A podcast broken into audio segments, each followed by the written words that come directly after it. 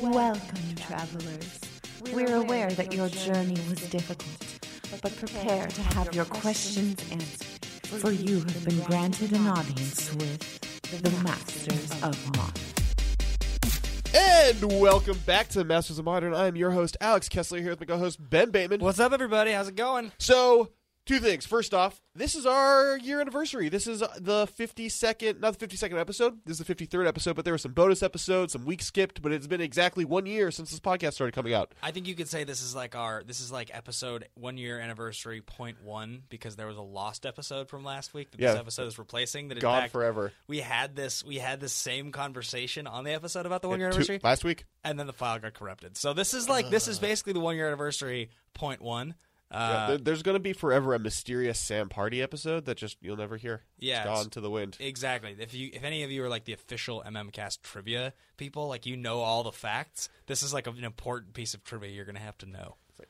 Has Sam Pardee ever been on the Masters of Modern podcast? Well, it's interesting you would say that, Cotton, because uh, All right. So, in uh, celebration of that, we're going to give away a ma- official Masters of Modern playmat. Yeah, we have one. We have one we can give away. I know. We I think we technically have two, but Oh. I think the other one is our backup just in case we lose one of our In case one of individual ones. one, I yeah. like, went to the pre-release and was convinced that someone had stolen my mat, and then I got in my car and it was just in my car. Yeah. I don't even know how that Yep, yep. happened.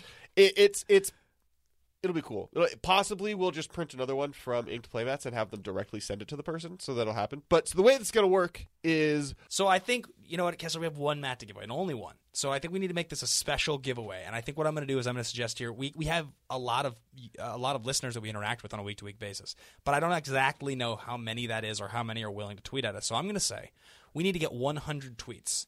From the moment this is released until the next episode comes out a week later, and we promise there won't be a missed week like there was this last week, it will be one week.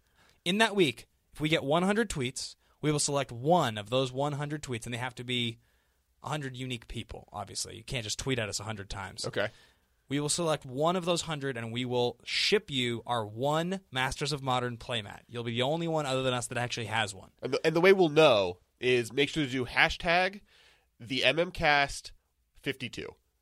The MMCast 52. Yeah.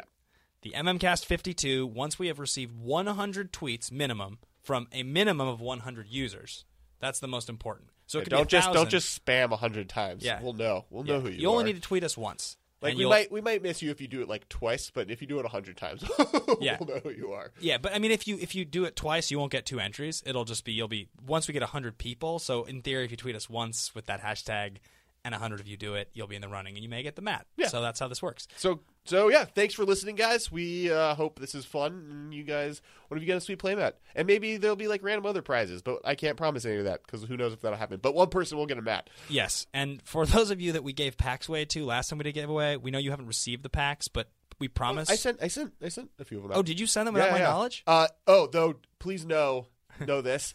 I just bought them on Star City Games. I like wrote them down and then sent them out. So like you got it from SCG. Gotcha. Yeah, okay, yeah. I so I, this is this is over my. You went over my head. I failed at shipping. Things. I only have like I sent G13 something out and it got sent back to me. And I was like, I don't want to put packs here. I'll have someone else do it for me. Gotcha. Okay, so enough with the plugs and the giveaways. Yep. Uh, get a mat, guys. Get that mat. So that second thing I mentioned was that we lost an an episode. So Gotcha. that's, that's all I got. So we talked about it. I guess we should have brought this up, but if you don't know what our Twitter is, it's at the MMCast. Yes, at the MMCast with the hashtag the MMCast52. Um, So you want both. to follow, There'll be two the MMCasts in your tweet. yes, exactly. And if you want to follow either one of us, we'll say it again at the end. But I'm Ben Bateman Media, and that is Kess Wiley Yep. on the other microphone. Pretty much everything. Really? Yeah. As well as the other microphone? Yeah. Let's get into the episode. All right, so today we're talking about two things. Uh, the big one is we're talking about uh, block rotation. So for those people who don't know, which would be surprising because you're listening to a ma- modern Masters of sorry a modern podcast about magic, and if you're at that point, you probably know what's happening in the world of magic. But Right. magic is rotating. Magic every year, and now twice a year, the standard rotation happens. A new set comes out. This one was Battle for Zendikar. Came out this last weekend or Yep. this weekend while we're recording. Uh, and the Theros block rotated out of standard. So that's around 500 cards are no longer standard legal. Um, and we're going to talk about a little bit what this means for standard, but mostly how this affects modern. The other important thing that kind of happens with this rotation, especially this one, is modern season ended. So the modern pre TQ season where people are forced to actually play modern to qualify for a pro tour is no longer happening. Yeah, it was a very fun season. This was this was the first time in a little while that I had gone and played in this many tournaments. I think because it's a mod because there was no modern pre TQ season for like a year and a half. a while. It was really fun. We went to Vegas. That was a great time. We we we had spent a weekend in Vegas playing a ton of Magic. Then just a little while later, I think we played five pre five pre TQs, modern pre TQs. Yeah, I played Superior Burning Cocoa several times. It was a lot of fun. mistake. Uh, it was a lot. You know what? I had a great time doing it. That deck was awesome. And uh, as Patrick Chapin told me on this podcast when we were talking to him just recently, he thought the deck sounded very clever, and maybe it just uh, reared its head in the wrong metagame, and I should I should put it in my back pocket and I should stick with it. So so I got supported with my idea from Patrick Chapin. What did you get? Nothing. You're right. Nothing.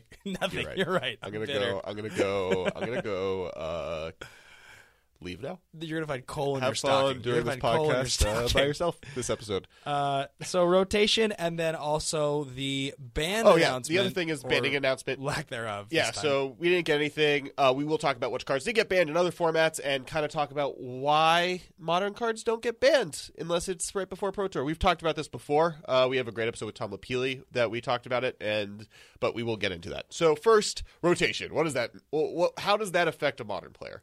Yeah, I mean, I think the first thing to identify is that it's it's uh, this is not unique to modern. Obviously, this is the type of rotation we're talking about is unique to modern because it's obviously an eternal format, and legacy is just something that sort of just lives. Modern's like in the forefront all the Right, time. Right, no cards have left the modern format. Yeah. So what what we talk about when we talk about rotation is like sort of it's identifying a few things. It's identifying price trends, so you can you can figure out when to buy and when to sell modern cards. There are cards you know you're going to want to have in modern that maybe it spiked in, a, in a, at a time you weren't ready to get them. I think a great example of this would be a card like So before you do this, Yeah. uh, let's not talk about which cards because I actually want to do a top ten cards you should pick up. I think in this episode, I realize not like us comparing our top tens, Yeah, but yeah, like but I was just I'm just gonna make example. a list. Sure. Okay, give an example. So I think when you talk about that, you can sort of identify cards that maybe spiked at a time you weren't ready for them to spike. So a great example of this would be the uh, the the two two for two for red red enchantment. Eidolon creature. Great Revel. Eidolon of Great Rebels is a card where it came out the gate. I think people were interested. I, it, it started to rise in price. It really peaked during Modern season because it became such a strong player in the mono red decks. Don't expect that card to drop to five dollars or anything like that, but it's a good chance that over the next three or four months, it will drop enough for you to get it for a little cheaper than you otherwise will be. Right. Well, that, two years from now, that card will be thirty dollars or something like that. I mean, Yeah, yeah, yeah. I mean, that that's kind of the important thing is look at Theros block cards, look at the role players in Modern, and look at the cards that I've seen some play in Modern. And this is the last chance you're going to have to pick them up unless they get reprinted at this price. yeah. I mean, so like, I was going to say something important to remember about that is when, and we've talked about this anytime we've ever done a financial identification episode. But if you look at like another uh, same card, we'll just stick on that one for now.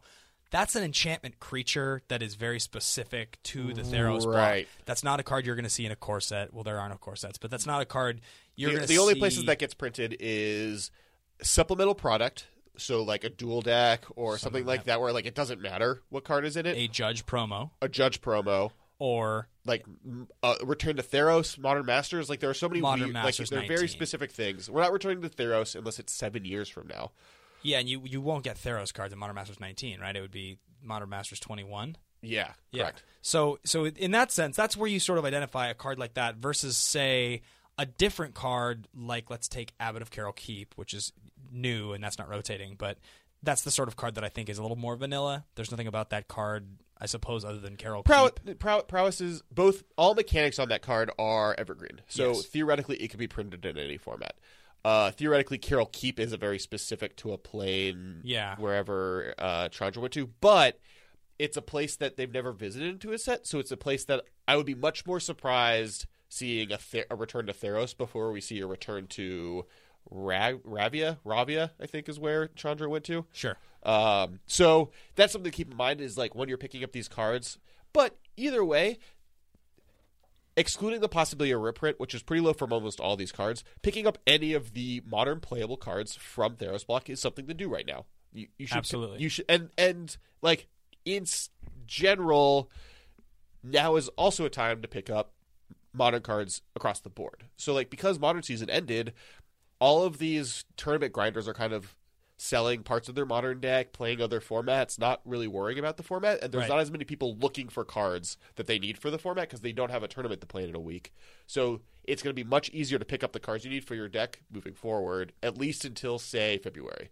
Certainly. So, what do we think as far as card prices dropping right now? Like, what which which types of cards, which sets do you think are going to drop, and when will they be at their lowest? Are they lowest now? Are they about to be at their lowest? I think they're at their lowest in the next week.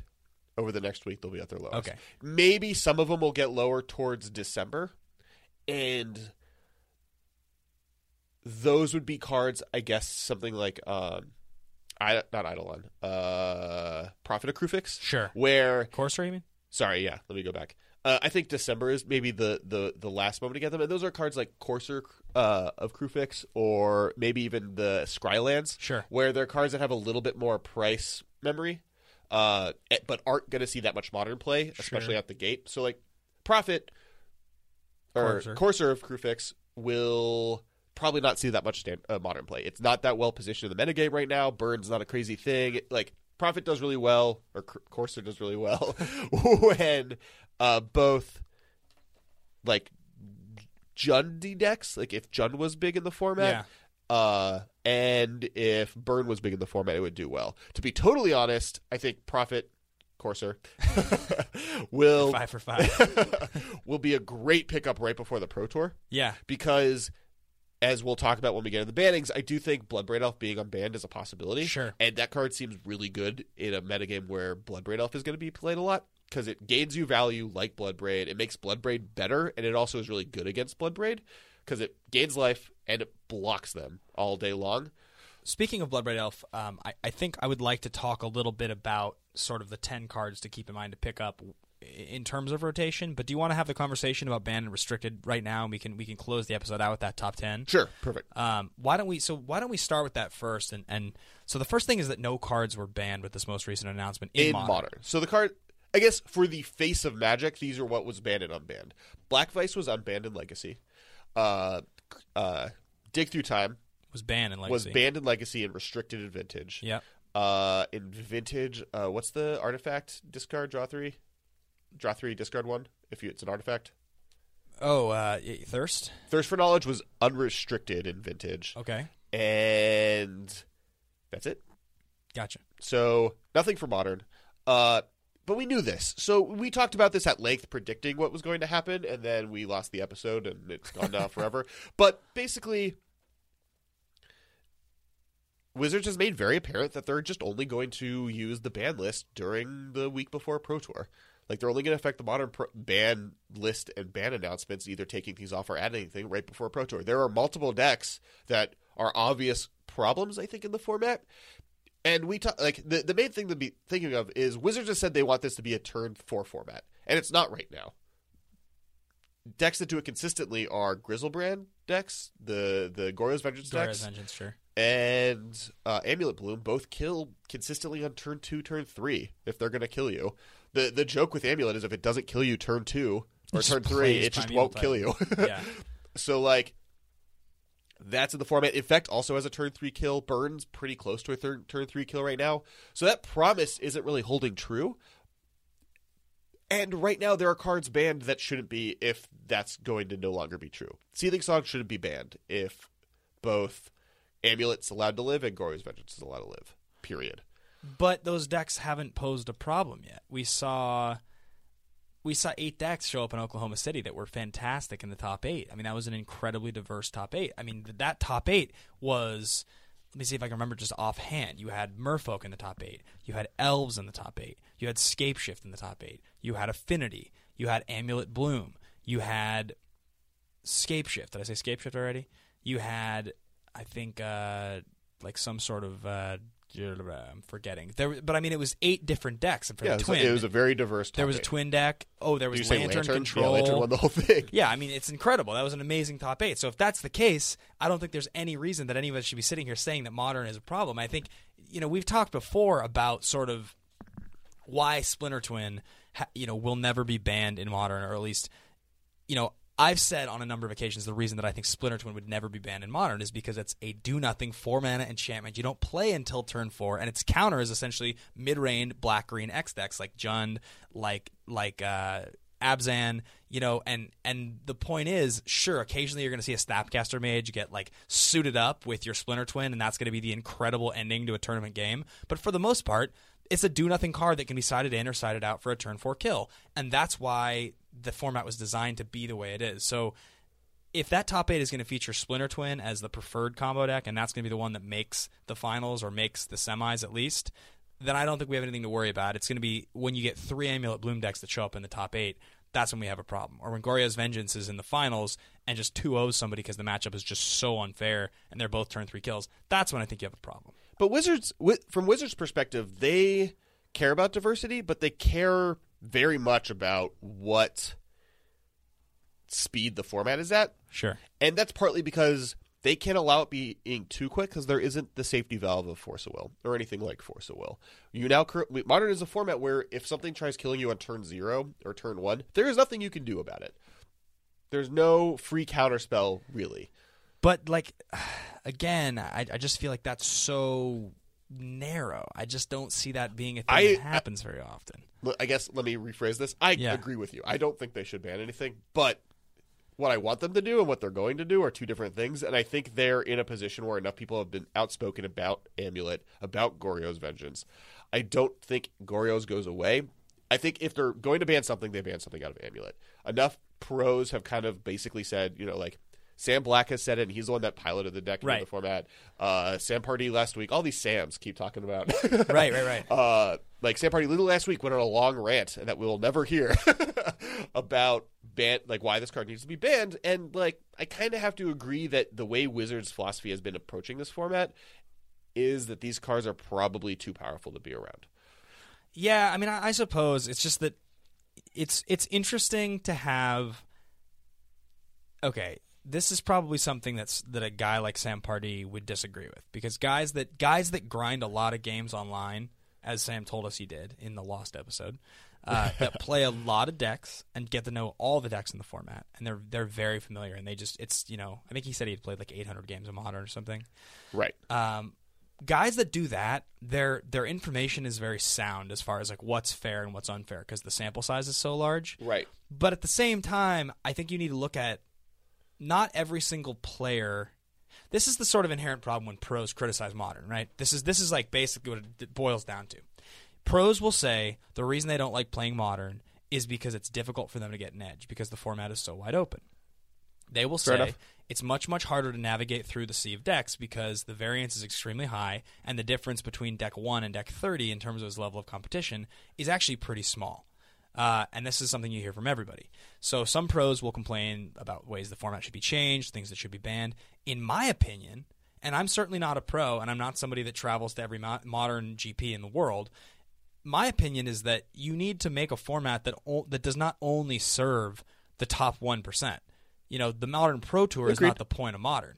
The point of modern is like the pro tour is at the top, and then the Grand Prix circuit is second, and then every other smaller modern tournament and casual game of modern at a store at an F and M that matters too. So in my opinion, Matters more almost. yeah, you want the widest almost. It blatantly matters more. you want the widest spectrum of players to be able to get excited about everything from the most chalk basic deck like Affinity, right, or Jund, where you pretty much know exactly how that deck is going to play. That it is Burn would be the best example of just a beat you over the head simple strategy versus all the way down to the super high variance decks that you don't really know how the game's going to go. You know, you don't know what's going to happen with say Splinter Twin could be all in, right? You could Goryo's Right. Vengeance or Amulet. Those decks are so high variance as, as far as will they come out and do something on turn two or turn three, or will you just have the counterspell and those decks don't do anything? So I actually think that having decks like that that exist, as long as they're not oppressive, if the numbers don't make them oppressive, I don't see a problem. Uh, I think the thing that becomes oppressive is is like at the first Modern Pro Tour when all the good decks were just jam packed with four preordained, four ponder, and that's how you're digging. And you know they're all kind of homogenous. You don't want homogenous decks. And when you when, when the top eight at Oklahoma City is eight different decks, to me, I'm like, let's just let's see how long this plays because I don't see any reason to change a format where that's the case. This is what I'd look for at the next betting. What I think is going to happen, or maybe not what's going to happen, but I think should happen. I think a piece of amulet needs to be banned. Probably amulet. Um, I think the deck functions on an access that is probably a little unfair, definitely too quick for the format, and the ways to hate. There's one way really to hate it out, and the reason I think amulet needs to go is because I think the one way to need to hate it out also needs to go.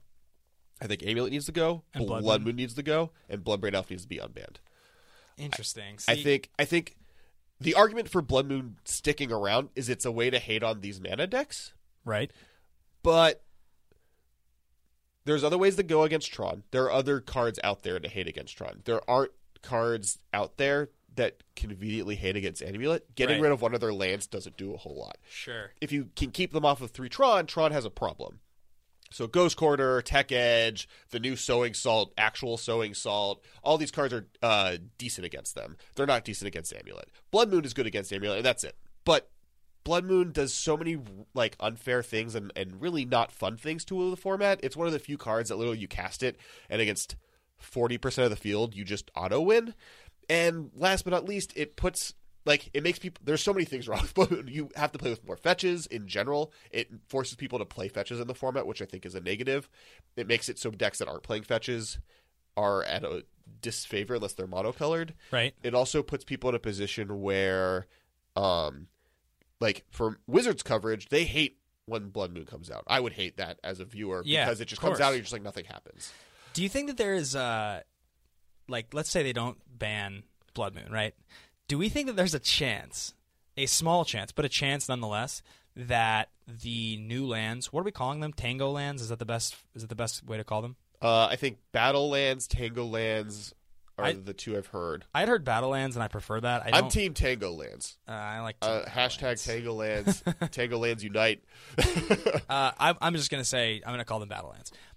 So those of you that don't listen to it, I suggest you all do. Um, well, actually, as well as our sister podcast, The Command Zone, which we forgot to reference at the beginning of the episode. We Oh. usually drop in at the end. Uh, but I mean, before plugging Yeah. Chapin's podcast, I was going to plug theirs as well. Um, the Command Zone, it's which is Commander content, and they do a fantastic job. Yep. Jimmy.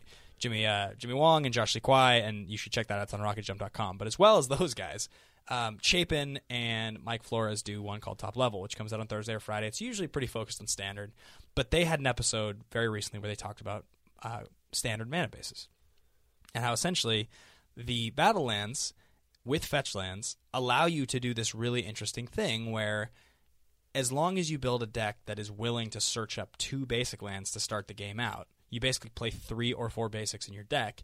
You can pack your deck full of fetches and like six battle lands, and that's your mana base. Now, it's more practical in standard, but in modern, if your deck, if your mana base was designed to do exactly that, to start out with fetches that would search you up two basics, and then the third land would be a battle land, it would mean you'd be guaranteed by the time Blood Moon came down, unless they ramped it out on turn two or something, you'd be guaranteed to be safe against Blood Moon because you built your mana base in such a way that promoted basics to start the game.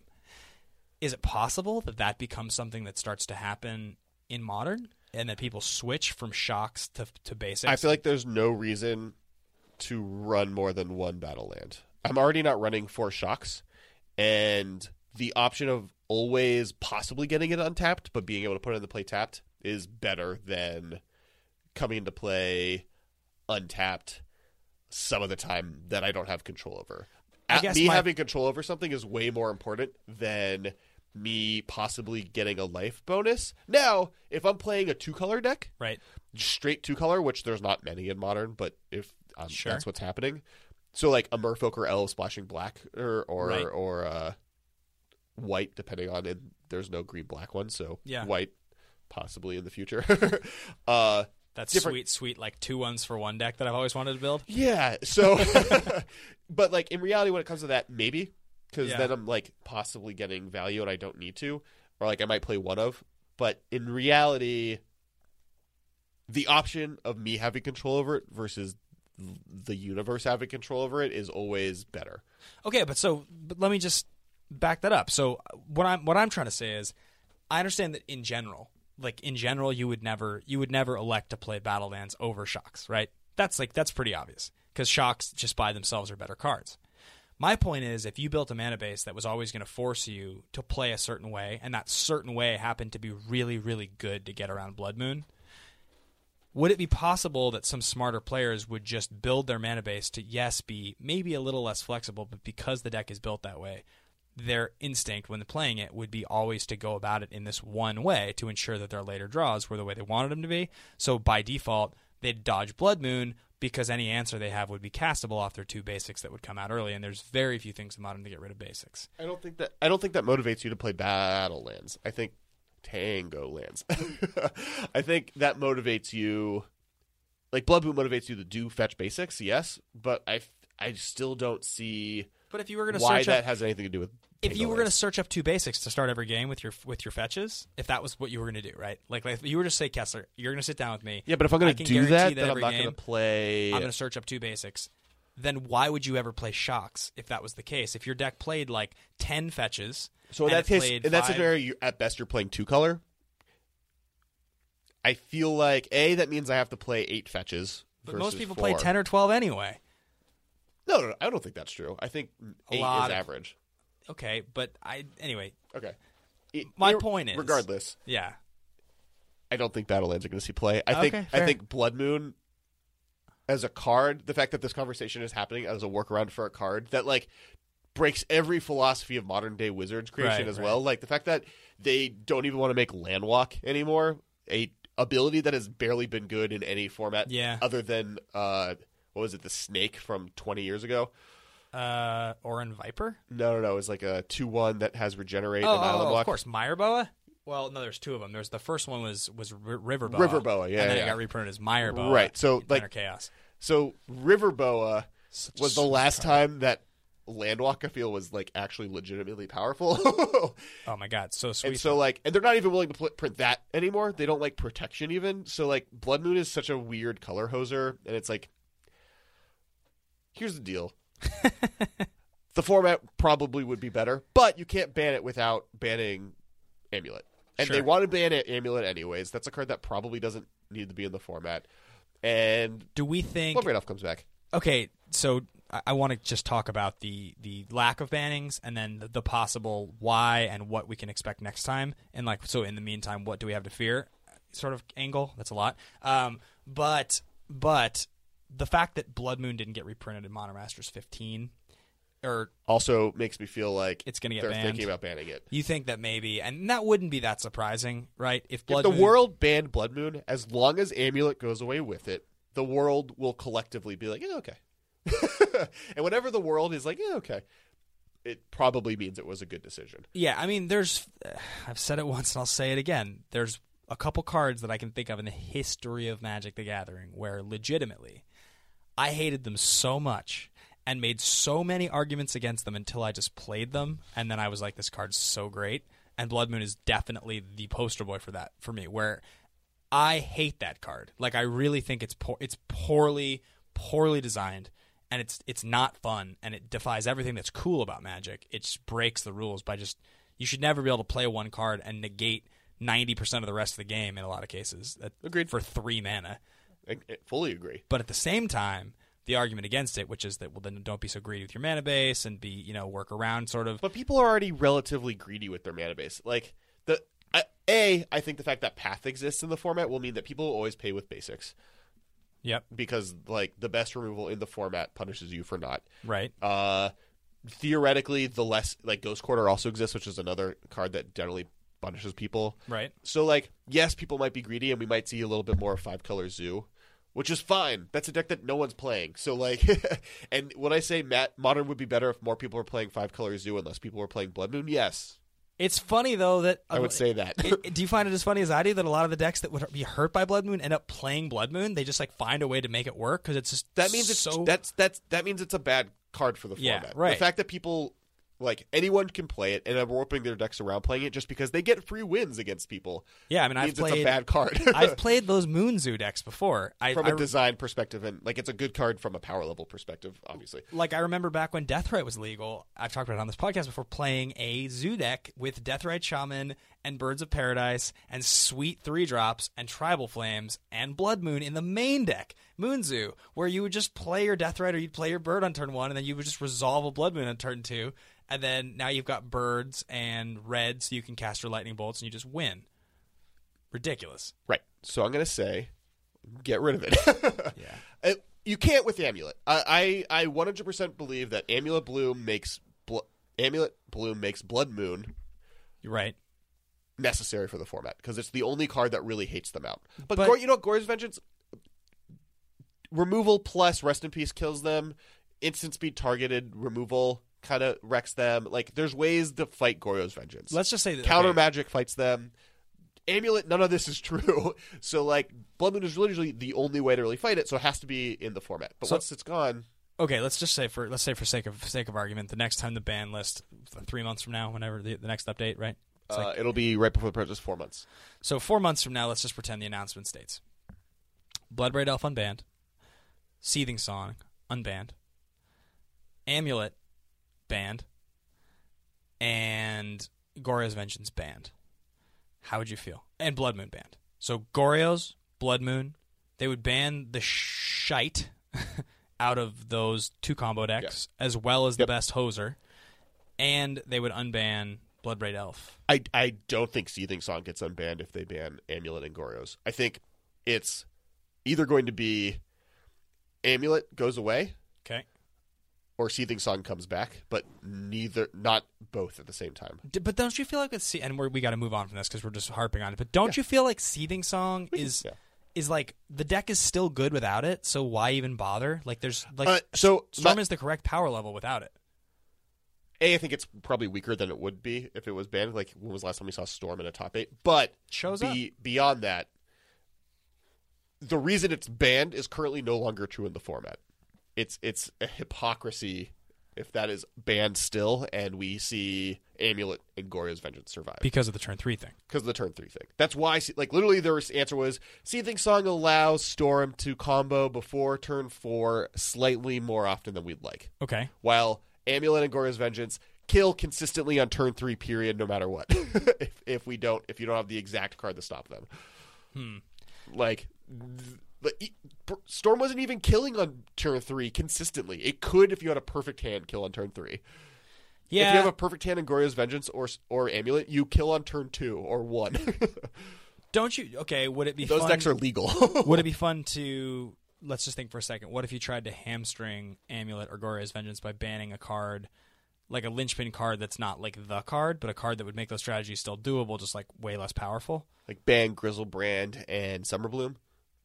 I feel like Griselbrand's not relevant because, I mean, they, put they have to get Emrakul, which means they can't. They have to like shuffle and there's okay, actually, yeah, yeah. In the Goryo's Vengeance deck, you need Griselbrand because you have to be able to draw all those cards Yeah. and like the life. So maybe you, you yeah, maybe and you Griselbrand is arguably a too powerful card for modern if you want to look at it that way. And it's it's another one like Goryo's Vengeance where eventually they might there might be some way to reanimate something or some consistent way to get Gor- like one of the reanimation spells that exist in the format to make Griselbrand too good. It fall it falls under destroy the engine of it, not the random card that makes it good. What about what if what if you were to ban? Okay, what if you were to ban Hive Mind and Griselbrand? Hive Mind is the Hive Mind is the like that is the like this is unfair. You can just win on zero game because even if you do the primetime game and you ramp it out and you do the swing, it's sixteen. You're swinging for sixteen, and I've I've played against that and that strategy I've beaten a bunch of times. Or you could ban Summoner's Pact, which could which would be interesting. Mm, I, I feel like they keep that. I think they like the packs. I, I can see them doing that. I think the most interesting thing they could do unban Yeah. Bloodbraid F, unban Seething Song, walk away from the table. Oh, interesting. Just drop the mic. Maybe, yeah. Just, just Wild Wild West. That'd be Yeah. awesome. well, I mean, like as you said earlier, we had eight decks in the top eight, Yeah. and we've had a different deck when every GP over the last six months, eight months, nine months. Something like that. Not, and of the decks that have won each one, each one was a like under the radar deck other than Affinity. Affinity is the only deck to win in the last nine months that was a known deck before this year. Yeah, I mean, I, I think that's pretty clever, man. Like, I, I think un, Just just unban Seething Song and Bloodbraid Elf, and then like, is there anything else on the just just really quickly? Is there anything else on the ban list that we think should come off? That Green Sun Zenith really isn't the worst thing to be taken off. It would definitely open up consistent, interesting decks. Uh, I Sam Pardee brought this up in the episode that will never be released, and we keep bringing it up. But he- you'd have to get rid of Dryad Arbor. Right. I think Dryad Arbor is the thing that makes that card too good. That'd be cool. I, I don't think that would be the worst.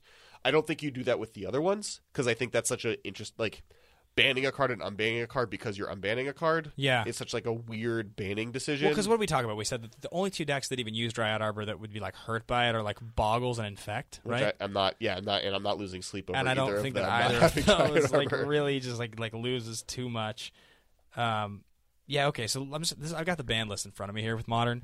I'm just gonna go through here and just list anything that I think is even remotely, just even remotely like reasonable to unban. You just you just give me just your knee jerk. Okay. Is okay. we're, we're talking we're not we're not talking like hundred percent black and white. We're talking fifty one percent or more possible. Like Yeah, yeah. You're not going to name like the artifact. You're not going to name like let me just I'll, I'll say Or I guess you will Maybe say I will. Yeah. Okay. Just go. ancestral vision. No, I mean if Dig Through Time can't survive, Ancestral Vision is theoretically better in worse decks. Okay, the artifact lands. Uh, I think Affinity is pretty good where it is right now. I don't think you need to make it more powerful, and I think it makes it way more glass cannony, which I don't think is good for the format. Okay, So it, I don't think unbanning them would be too terrible. Bloodbraid Elf. Uh, I unban it tomorrow, Okay. or yes, like last week. What about Green Sun? We just talked about Jace the Mind Sculptor. uh, people always want Jace to come back, and as soon as Bloodbraid Elf is unbanned, the world is going to think that you can unban Jace because everyone thinks Bloodbraid Elf is the anti Jace card for whatever reason. But Jace would do terrible things Horrible. to the format. It would make every blue combo deck just like The best. fifty percent to hundred percent better. Anyone, anyone that's and this is this is a sentiment Chapin shared completely because we talked to him about this a little, bit, a little bit about this recently. Jace is so absurdly powerful and so like underratedly powerful to people that don't play with him or haven't played with him. Um, that I don't think you could. Okay, here's Well, no, so I guess there's, there's two two things with Jace. A, unbanning him, he'd be too expensive. So they'd have to unban him with him coming out in like a three dollar dual deck. so that yeah. just like you just murk the price and just like everyone can have a Jace. Otherwise, you're unbanning like a more expensive card than Tarmogoyf, Okay. which is feel bads. And two, the thing you have to remember is this is a card that's amazing in combo decks because you can dig while also preventing your opponent, like while also being a win condition that wins by itself. okay. Here's an interesting one: mental misstep. No. No way. Not you have no idea. Like you didn't I don't know if you played a lot with this is every deck just I played standard. I played standard, but every deck will just run four mental misstep. and I played legacy. Every single one. That's what legacy was. It was just every it became who had the more men, who had more mental missteps, that player won. Yeah, but don't you feel like legacy is a format that is completely relying on its one drops? Whereas modern, it's like I think it'll be less powerful than it was in legacy. I still think that card would be what's I guess the other side, if they unban it and it does nothing, who cares? If they unban it and it's good, They have to then it's way it? too good. Yeah, yeah, like okay. it, there's no win to that card. Um, yeah, I don't think that's even interesting. Keep going, keep going, keep going. You're never going to unban Stoneforge in Modern, so that's not going to happen. I wish. I guess Sword of the Meek. No, that seems horrible. No, that's bad for the format. yeah, Jitte. Uh, I think Jitte is possible. I think they already are trying very hard to get aggro decks to be a thing, and Jitte would just make it so that was never going to happen. Right. Fair enough. So that's that's the list. All right. So I, I do have one thing I want to talk about before we get into the top cards you should buy before during the the rotation period. A lot of people have asked us on Twitter how we feel about just the philosophy of like why does Wizards let Modern be unhealthy? Finger, bunny ears. Right. Because just the force the pro tour mystique. Like is it correct that wizards is waiting until the pro tour instead of if they think the format is currently unhealthy which a lot of people think it is to just ban the cards that need to be banned now? Sure. i personally understand where wizards is coming from. I agree that it's weird that they only focus on the format. I think the one of the reasons they didn't ban anything this time around is because modern season's done the Pro Tour isn't for another six months until the next banning announcement. They'd be banning it for this weird time where they want people to focus on standard, anyways. So for them, there's no gain. I think that the ban conversation was maybe possible at the beginning of the summer, but I think it might have been too early at that point. I think before next Pro Tour, it makes sense. I think, to be totally honest, that the Pro Tour should be maybe closer to Modern Season. I think the Pro Tour should be the third. Either Modern Season needs to be next springs, or the Pro Tour for Modern needs to be the June Pro Tour. We get two standard, one modern. Is that the deal for for uh, pro tours? We get three standard. One we get modern. three standard, one modern. Yeah, because there's no more block, right? Yeah, I, and I wouldn't be surprised if they move forward. They start putting the modern pro tour, the the summer pro tour, whatever that that pro tour is, right in the middle of modern season. It's when everyone's going to be most excited about yeah, it. right. Like shortly Like- after, shortly after the like modern, modern- Masters release. Yeah, short, surely a modern masters maybe, but like there's been like you know f- two weeks of seasons in the season. Pro tour two weeks, at, like two months after the season seems great. yeah, seems awesome. Uh, I, I wonder. I sort of wonder how how much more expansion they're going to push with the format. It seems like it's just enormous right now. Like it really. This is a crazy summer. I mean, we talked about this, but a lot of the PPTQs that I was showing up to that I expected were going to be 25, 30, 35 people were 70, 75 people. We're at capacity. I got turned away at one. Uh, I mean, just an enormous number of people supporting that. Um, yeah, I mean, I, I do think that that's that's something to pay attention to. You know, I had something I wanted to ask. Did you have anything else you want to say on that? um, no, you can you can ask. So, uh, you know, we've we've done some brew episodes on here. We've talked. We've been pretty brewy in the past. Uh, and and as you guys know, I'm a huge fan of brews. That's sort of my favorite thing. I, I weave in and out of like obsessively thinking about Magic Card brews, and then I'll get distracted. Then I'll come back with a vengeance. Uh, we're going to be expanding pretty soon to a little bit more content. Uh, we're going to be doing some other other stuff, and we'll obviously detail that as we're doing it Right. for sure. But my question was sort of how much of that content do you guys want from us?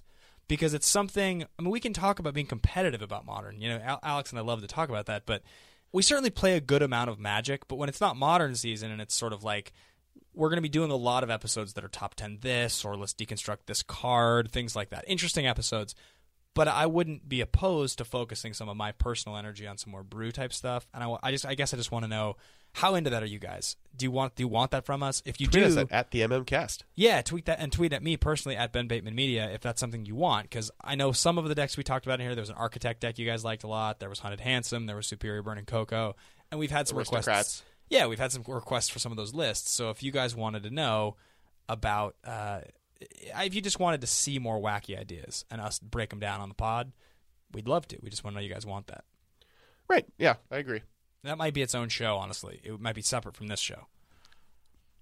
So, last but not least for today, I do want to count down our top 10 cards to pick up from Theros Block that just rotated for Modern. This is going to be the lowest they'll probably ever be between now and December. So make sure to pick them up probably at the latest November, I want to say. And because they'll start going up right around when the Pro Tour start hypes for Modern Pro Tour is going to happen.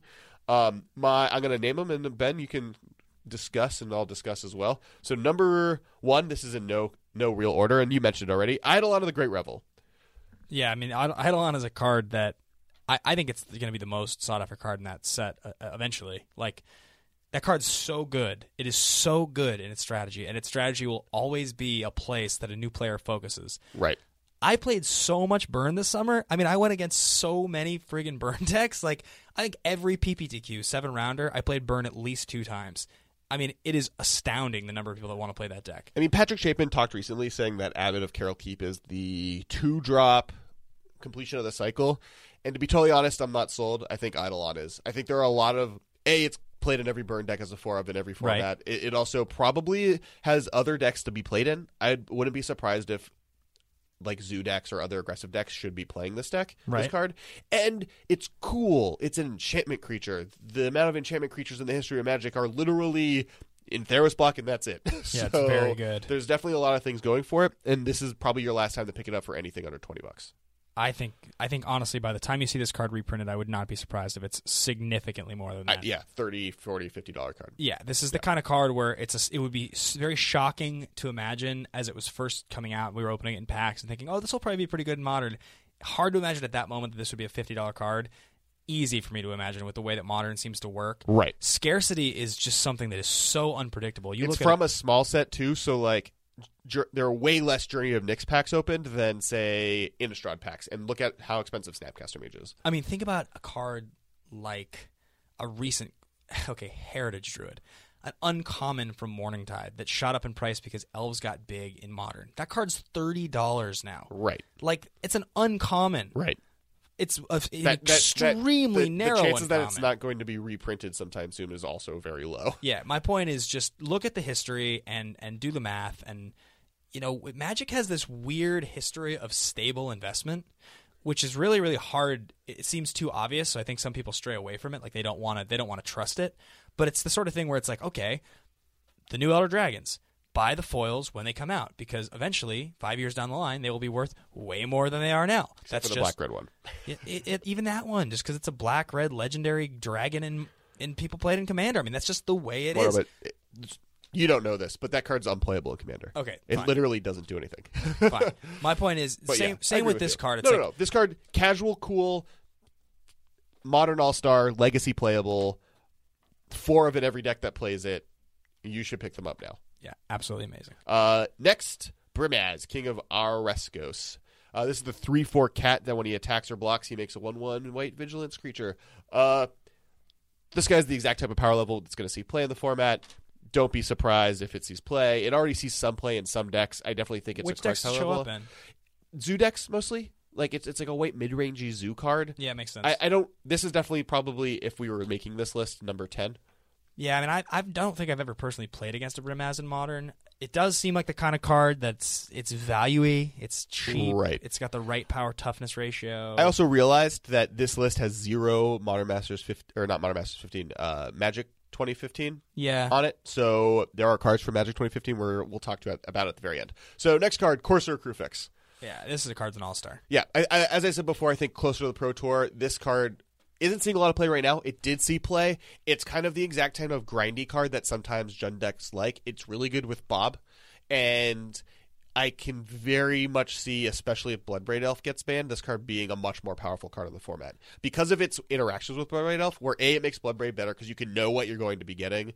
It makes blocking, Blood- it just like makes Jund like matchups very interesting. What about the the two mana uh, hexproof zero three birds for paradise or birds of paradise? The um, what's his name? Uh, that would maybe be in my audible mentions. I Okay. don't think only one deck plays it, and the deck is no longer good. Yeah. Okay. Jeskai Ascendancy is not a thing. It was Right. played in Jeskai Ascendancy. It, I definitely think hold on to them, but yeah. Uh, next, Master of Waves. Oh, card's so good. Mo- you know, Merfolk is the second most prolific deck in Modern's history, which is insane. yeah. It's good against everything. It's good against two of the three best removal spells in the format. Outright wins matches. It's a mythic rare. Pick it up. Yeah. Uh, so the next one, Keranos, God of the Storms. Yeah, now this card has some special significance. If any of you guys were, were lucky enough to watch some of Grand Prix Oklahoma City, holy moly, did that have some good games. And Yeah. there was one game in particular. and I- Lantern versus Twin. yeah, we may have talked about it on this episode two episodes ago, or maybe not. I, I it may have been on the last episode, but there was a game that ended up with Splinter Twin. The Splinter Twin player had like snapcasters that he played Splinter Twins on. he the, he won the game by having he had Splinter Twin on Snapcaster. He tapped it to flashback Lightning Bolt. He then cast two more Lightning Bolts. He then cast Splinter Twin on the copied split uh, Snapcaster mage that the Splinter Twin made to then tap that to flashback another Lightning Bolt to deal the exacties of 15 to his opponent Yeah, to win. that was amazing. And the previous game when well, he that was, against Affinity. So then, but against Lantern Control, he was locked out. literally the only card that he could get could play was Keranos, and he like somehow finagled his way into being able to cast it,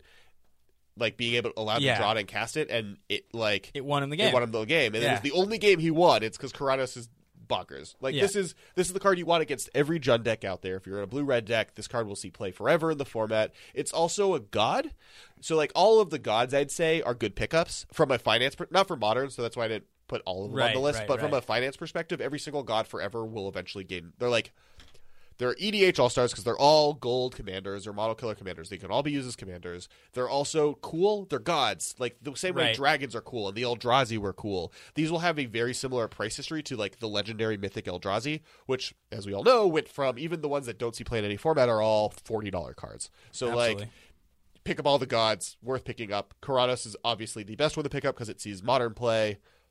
Et I wouldn't be cetera. surprised if the white black one eventually sees some modern play. Agreed.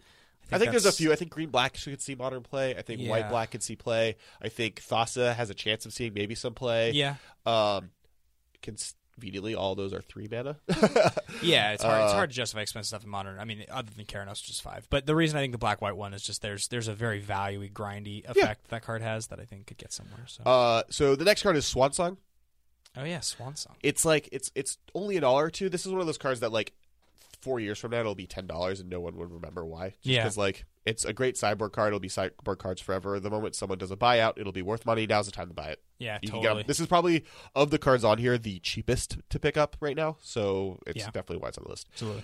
Uh, next, which is probably the second cheapest, Anger of the Gods. This is the best red board wipe in the format, other than maybe Pyroclasm, but Yeah. that's only good like only in Tron. So like it wrecks anytime Kitchen Finks is good. Yeah, This I mean, and this is is good. and this is the kind of card like you can track a few things in modern that have historically been in line with the way Wizards wants the format to work, and valuey creatures on two and three mana that don't die easily are the kind of cards they like to print to make creatures good, so that combo and control can't just dominate.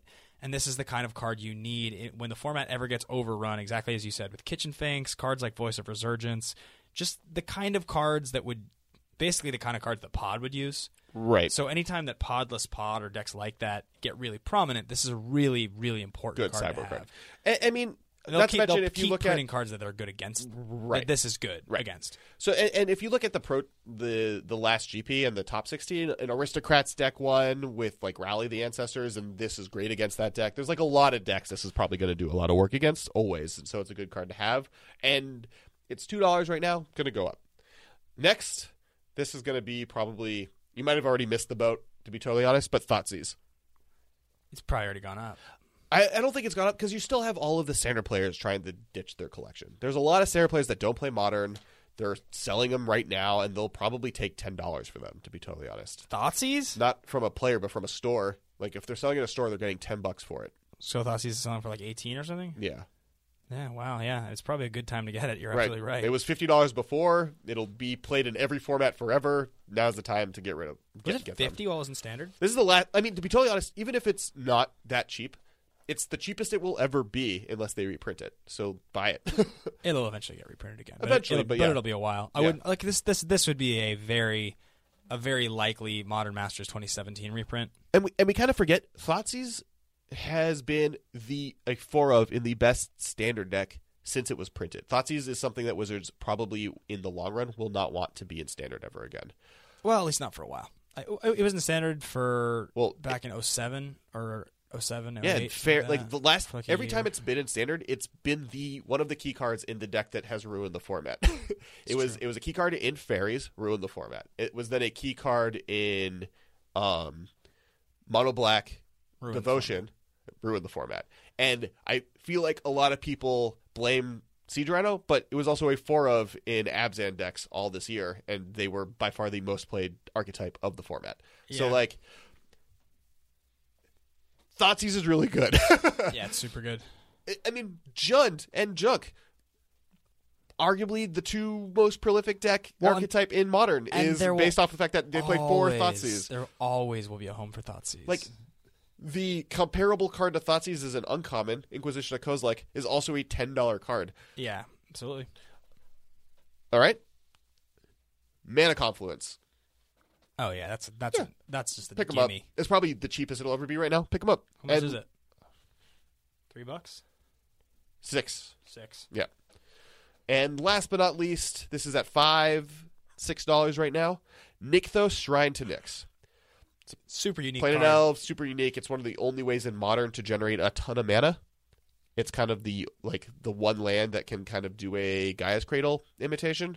So yeah, it's a it's a little narrow in terms of the kind of deck that it's dependent on being good. Like it, the kind of deck it has to be in to be good. But even so, I, I think that I mean it's- elves right now. I can imagine a goblin deck just to get into like the siege gang land and then start firing goblins off at people. Like there's definitely decks I can see it seeing play in. I mean, as we've seen, it doesn't take much. It takes Yeah. one deck playing it as a four of, and that deck being good, and then all of a sudden a card gets expensive. Right. So the further we get from it, the more you're going to wish you had four. So those are those are the cards I would say from Theros block.